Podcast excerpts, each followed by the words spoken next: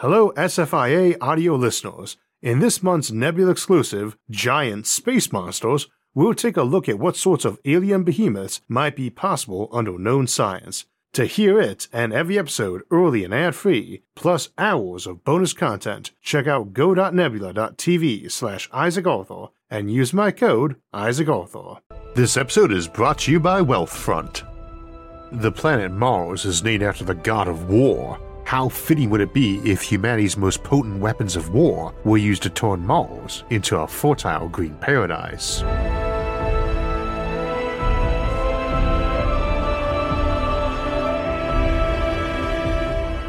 I tend to be rather openly pro nuclear, and unlike a lot of folks who are, I do not tend to feel a need to add a disclaimer about the danger of nuclear weapons themselves, for the same reason I don't say I like hydrocarbons or solar power, except for concerns about flamethrowers or folks roasting ants with magnifying glasses.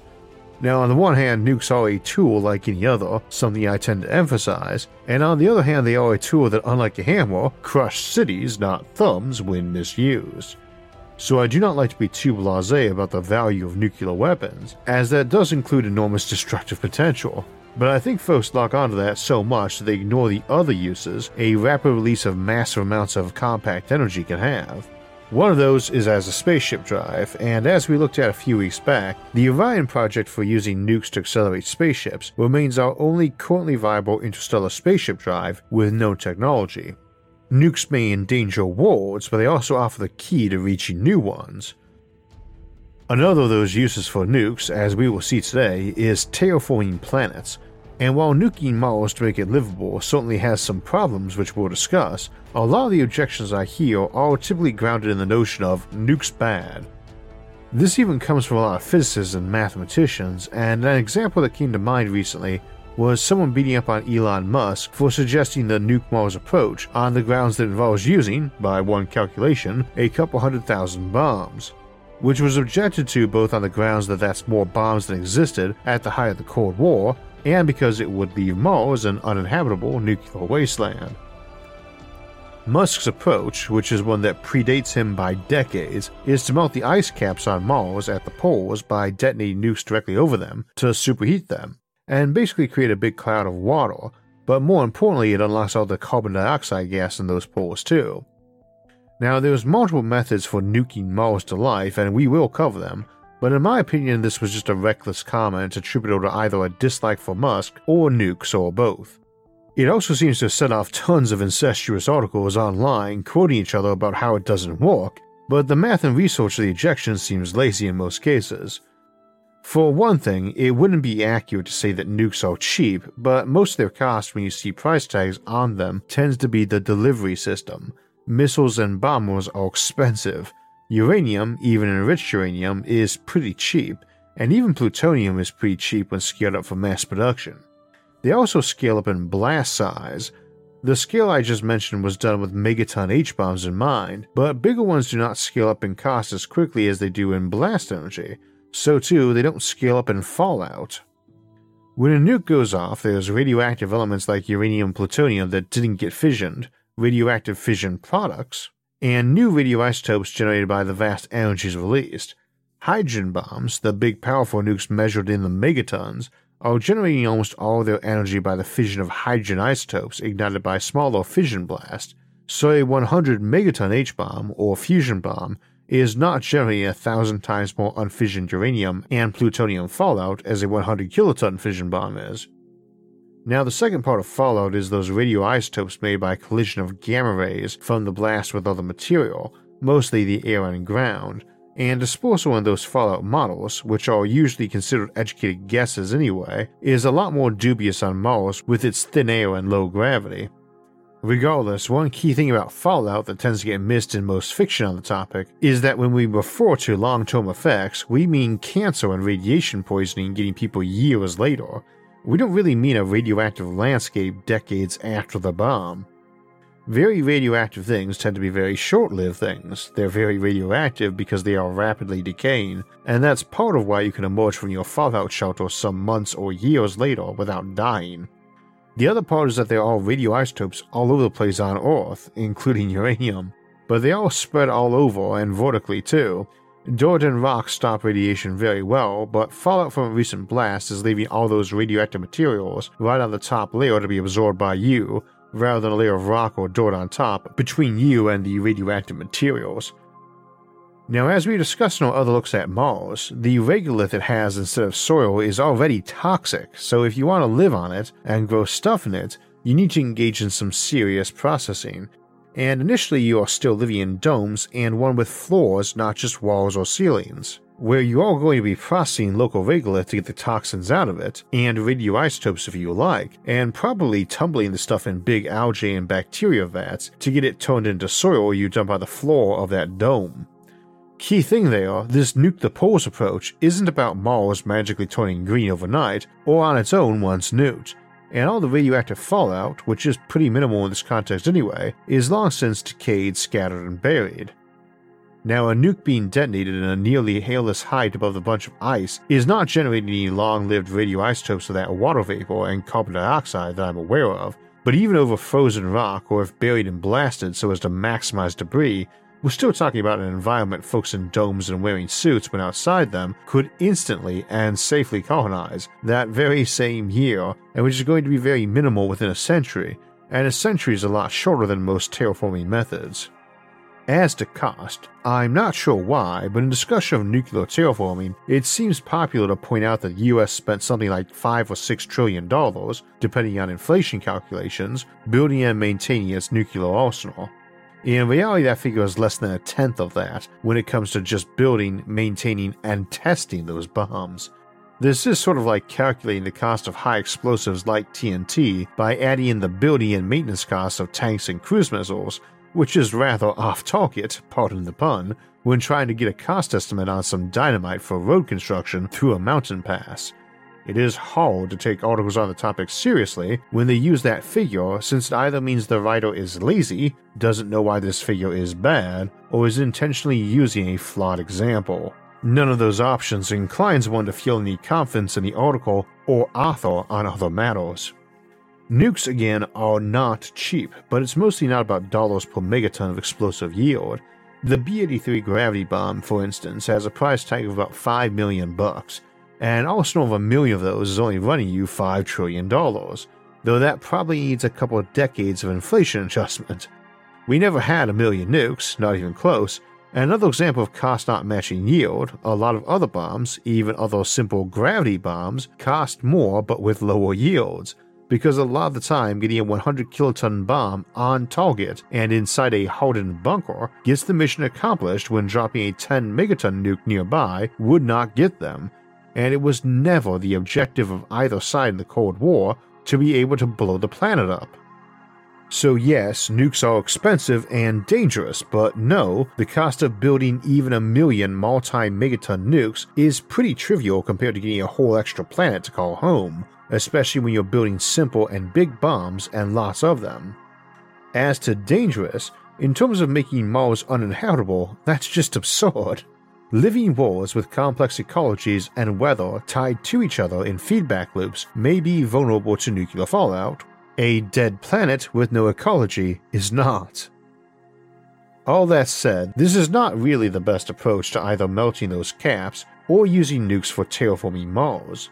Nukes are a cheap and rapid power supply, and something like melting an ice cap is a great example of when they represent a good approach, but critically, we estimate that even getting all that water and CO2 into the air and keeping it there would not raise the temperature enough to really be habitable by itself. Best guess is about 10 Celsius higher. Alternatively, something like a big solar mirror array, focusing light down on those polar ice caps, can be retasked to just add more sunlight and heat to Mars afterwards and on a continuing basis.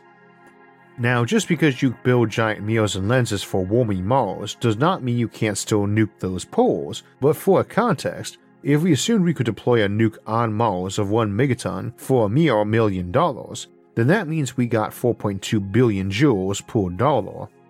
Also worth noting that you do have to get a nuke there, and at the moment that would mean a billion dollar rocket, but let's handwave that for now.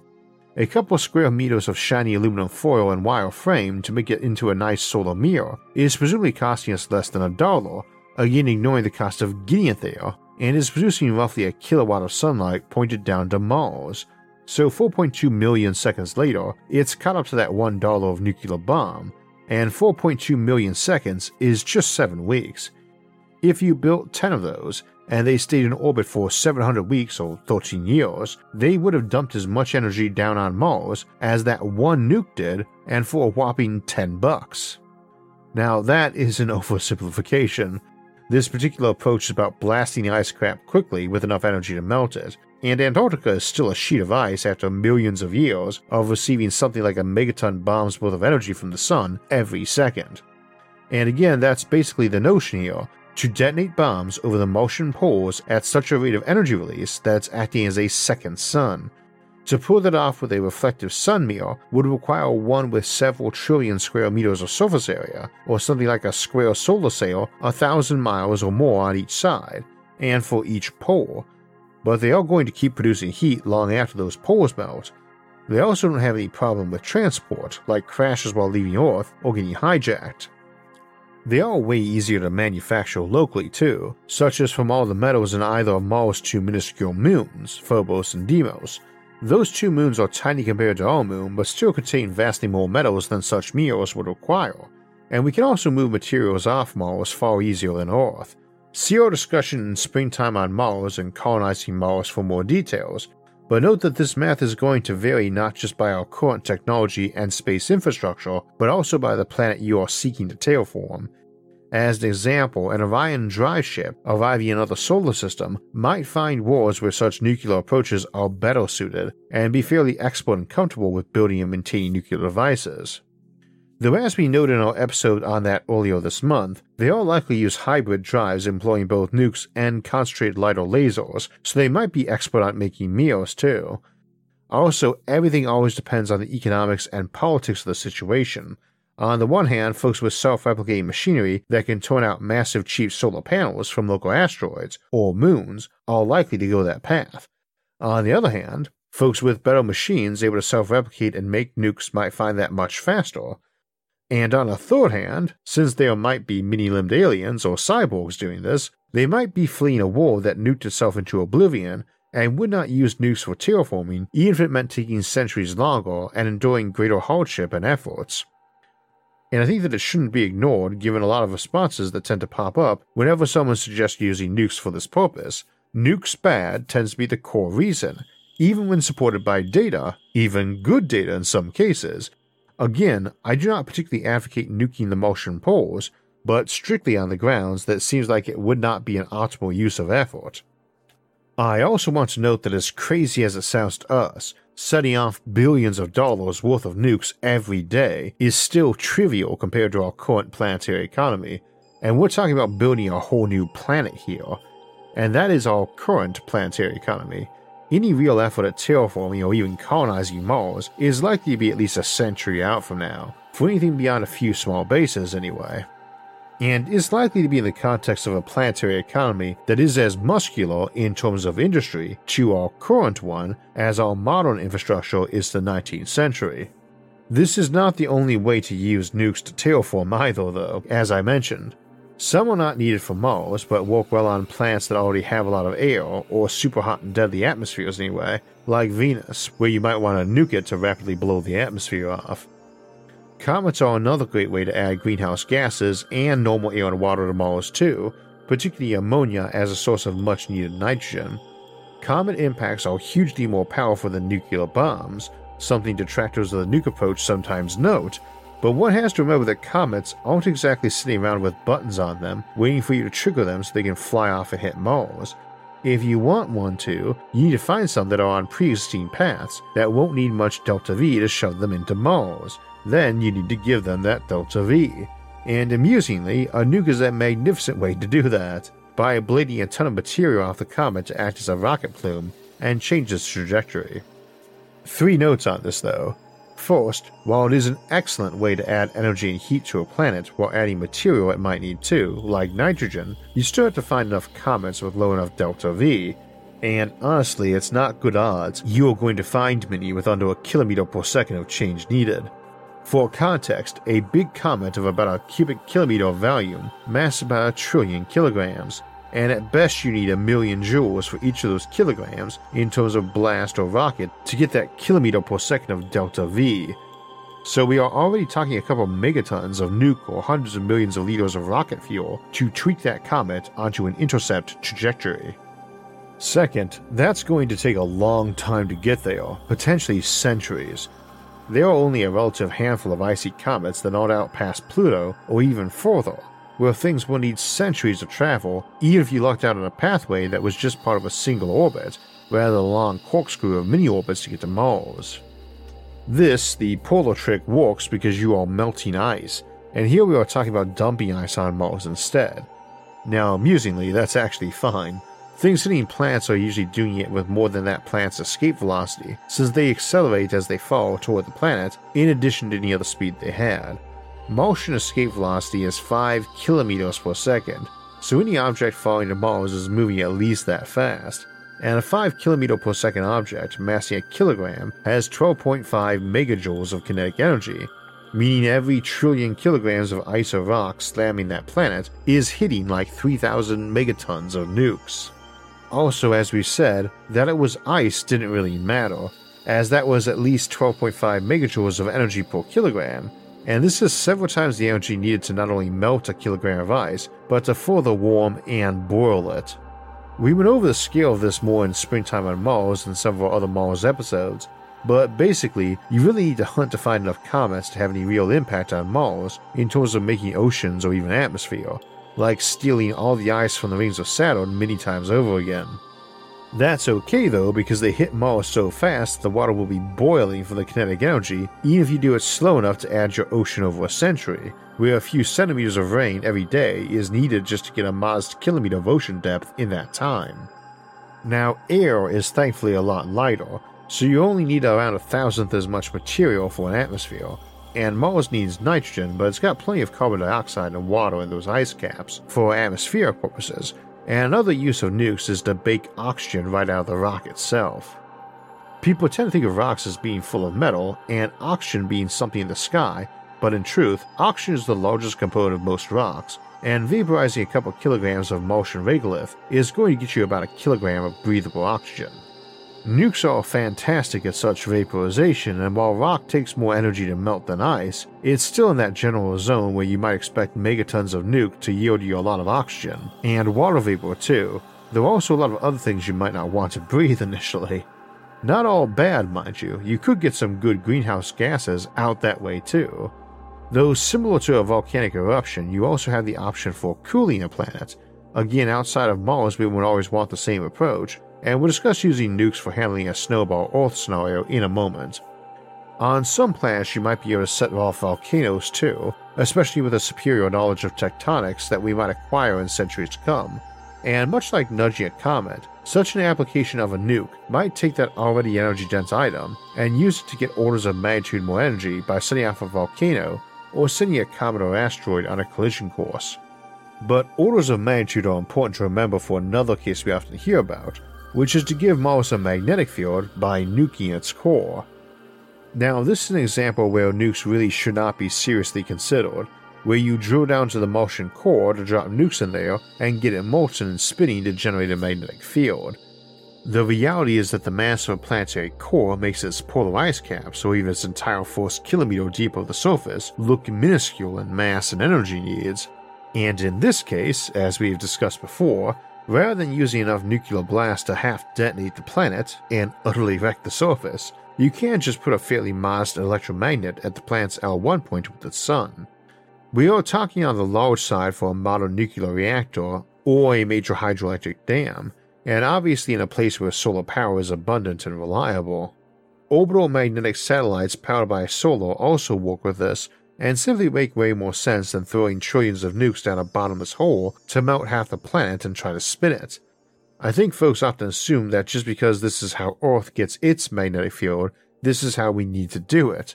But to be honest, a big molten ball of metal spinning around is a terribly inefficient and impractical way to generate a magnetic field, inferior to methods we've had longer than we've had light bulbs.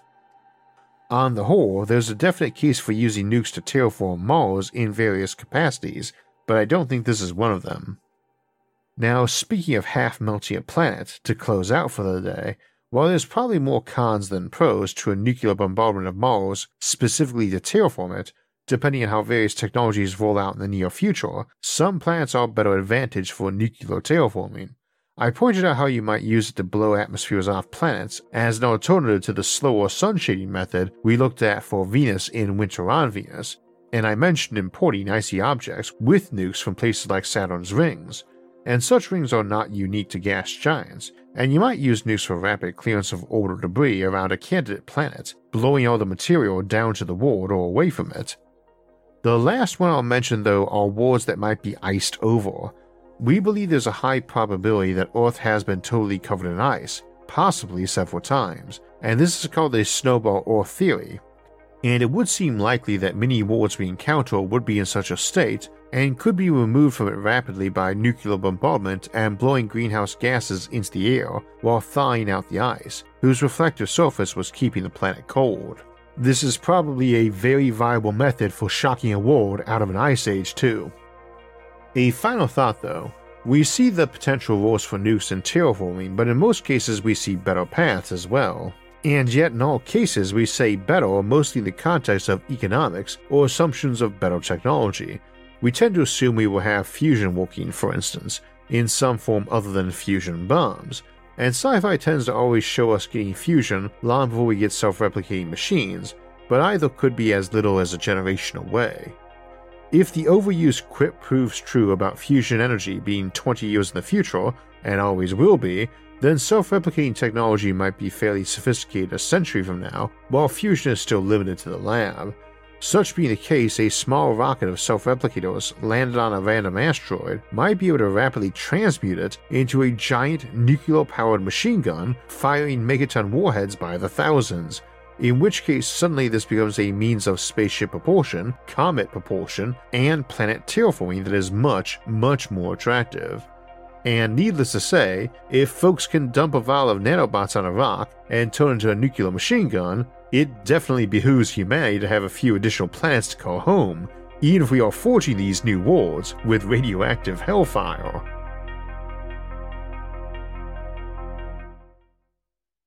So today's topic is fundamentally about terraforming planets so people can live there centuries from now. And that's the sort of long term investment that can be daunting. But like a lot of investment, the sacrifices in the short term can pay off huge in the long term. That can be even more daunting for folks with their own personal finances, too. The risks and decisions are both entirely theirs, but the principle remains the same. Ultimately, it's like so many sacrifices of time and energy almost all of us has done before. The problem with investing, though, whether it was the stock market or real estate or even cryptocurrency, was there was always seen as needing a big amount of money and knowledge to get started. It's a scary thing to try to start. I remember knowing investing was important in my early 20s. I was still in my 30s before I was able to get the funds, knowledge, and courage to do it. Technology has been making all that easier, though, as we see more and more assets moving to make investment easier and friendlier, and our newest sponsor, Wealthfront, is leading the way on that shift. With Wealthfront, you don't need tens of thousands of dollars and hundreds of hours of education to get started. You can start small with just $500 and learn as you go, letting them advise you and taking the wheel when and as you want. Most folks know they should be investing. They don't need to be told it's a good idea. They just need a quick, easy, and safe way to get started.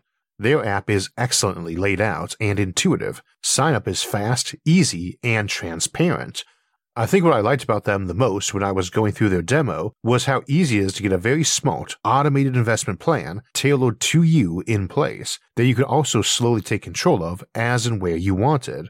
I do not offer much investment advice, but one that's pretty eternal is knowledge is power, and you should be aiming to take knowledgeable control of your finances eventually. But it's nice to start with a system that competently handles that for you until you feel comfortable taking the reins. And they'll make recommendations, but you are in charge. Whether you're aiming for retirement or socially responsible investments or buying into crypto, they will help make that a clear and easy process.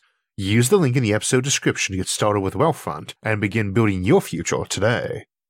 So, we were talking about planet terraforming today, and I've been thinking we need to return to our Outward Bound series and cover some of the places we haven't visited yet, and there are tons of them. So this weekend during our live stream Q&A, we will be asking for what places you would like us to visit next in the Outward Bound series. And we will take the five most mentioned and interesting suggestions and put them in a poll over on our community tab right after that live stream for you to vote on. That live stream Q&A is going to be on Sunday, January 30th at 4 p.m. Eastern Time, and I hope you'll join Sarah and I for that to get all your questions answered. After that, we will jump into February for a look at the future of solar power. Then we will take a couple episodes to contemplate Kessler syndrome, the risk of a cascade of orbital debris around Earth, and the implications it might have on the Fermi paradox, as well as other scenarios, natural or artificial, which might imprison a civilization on their homeworld. One other case folks often mention for that are worlds where the gravity is too high to let them send rockets into space, super Earths, and so the next week after that we will examine those and how life might evolve on them and how we might colonize them.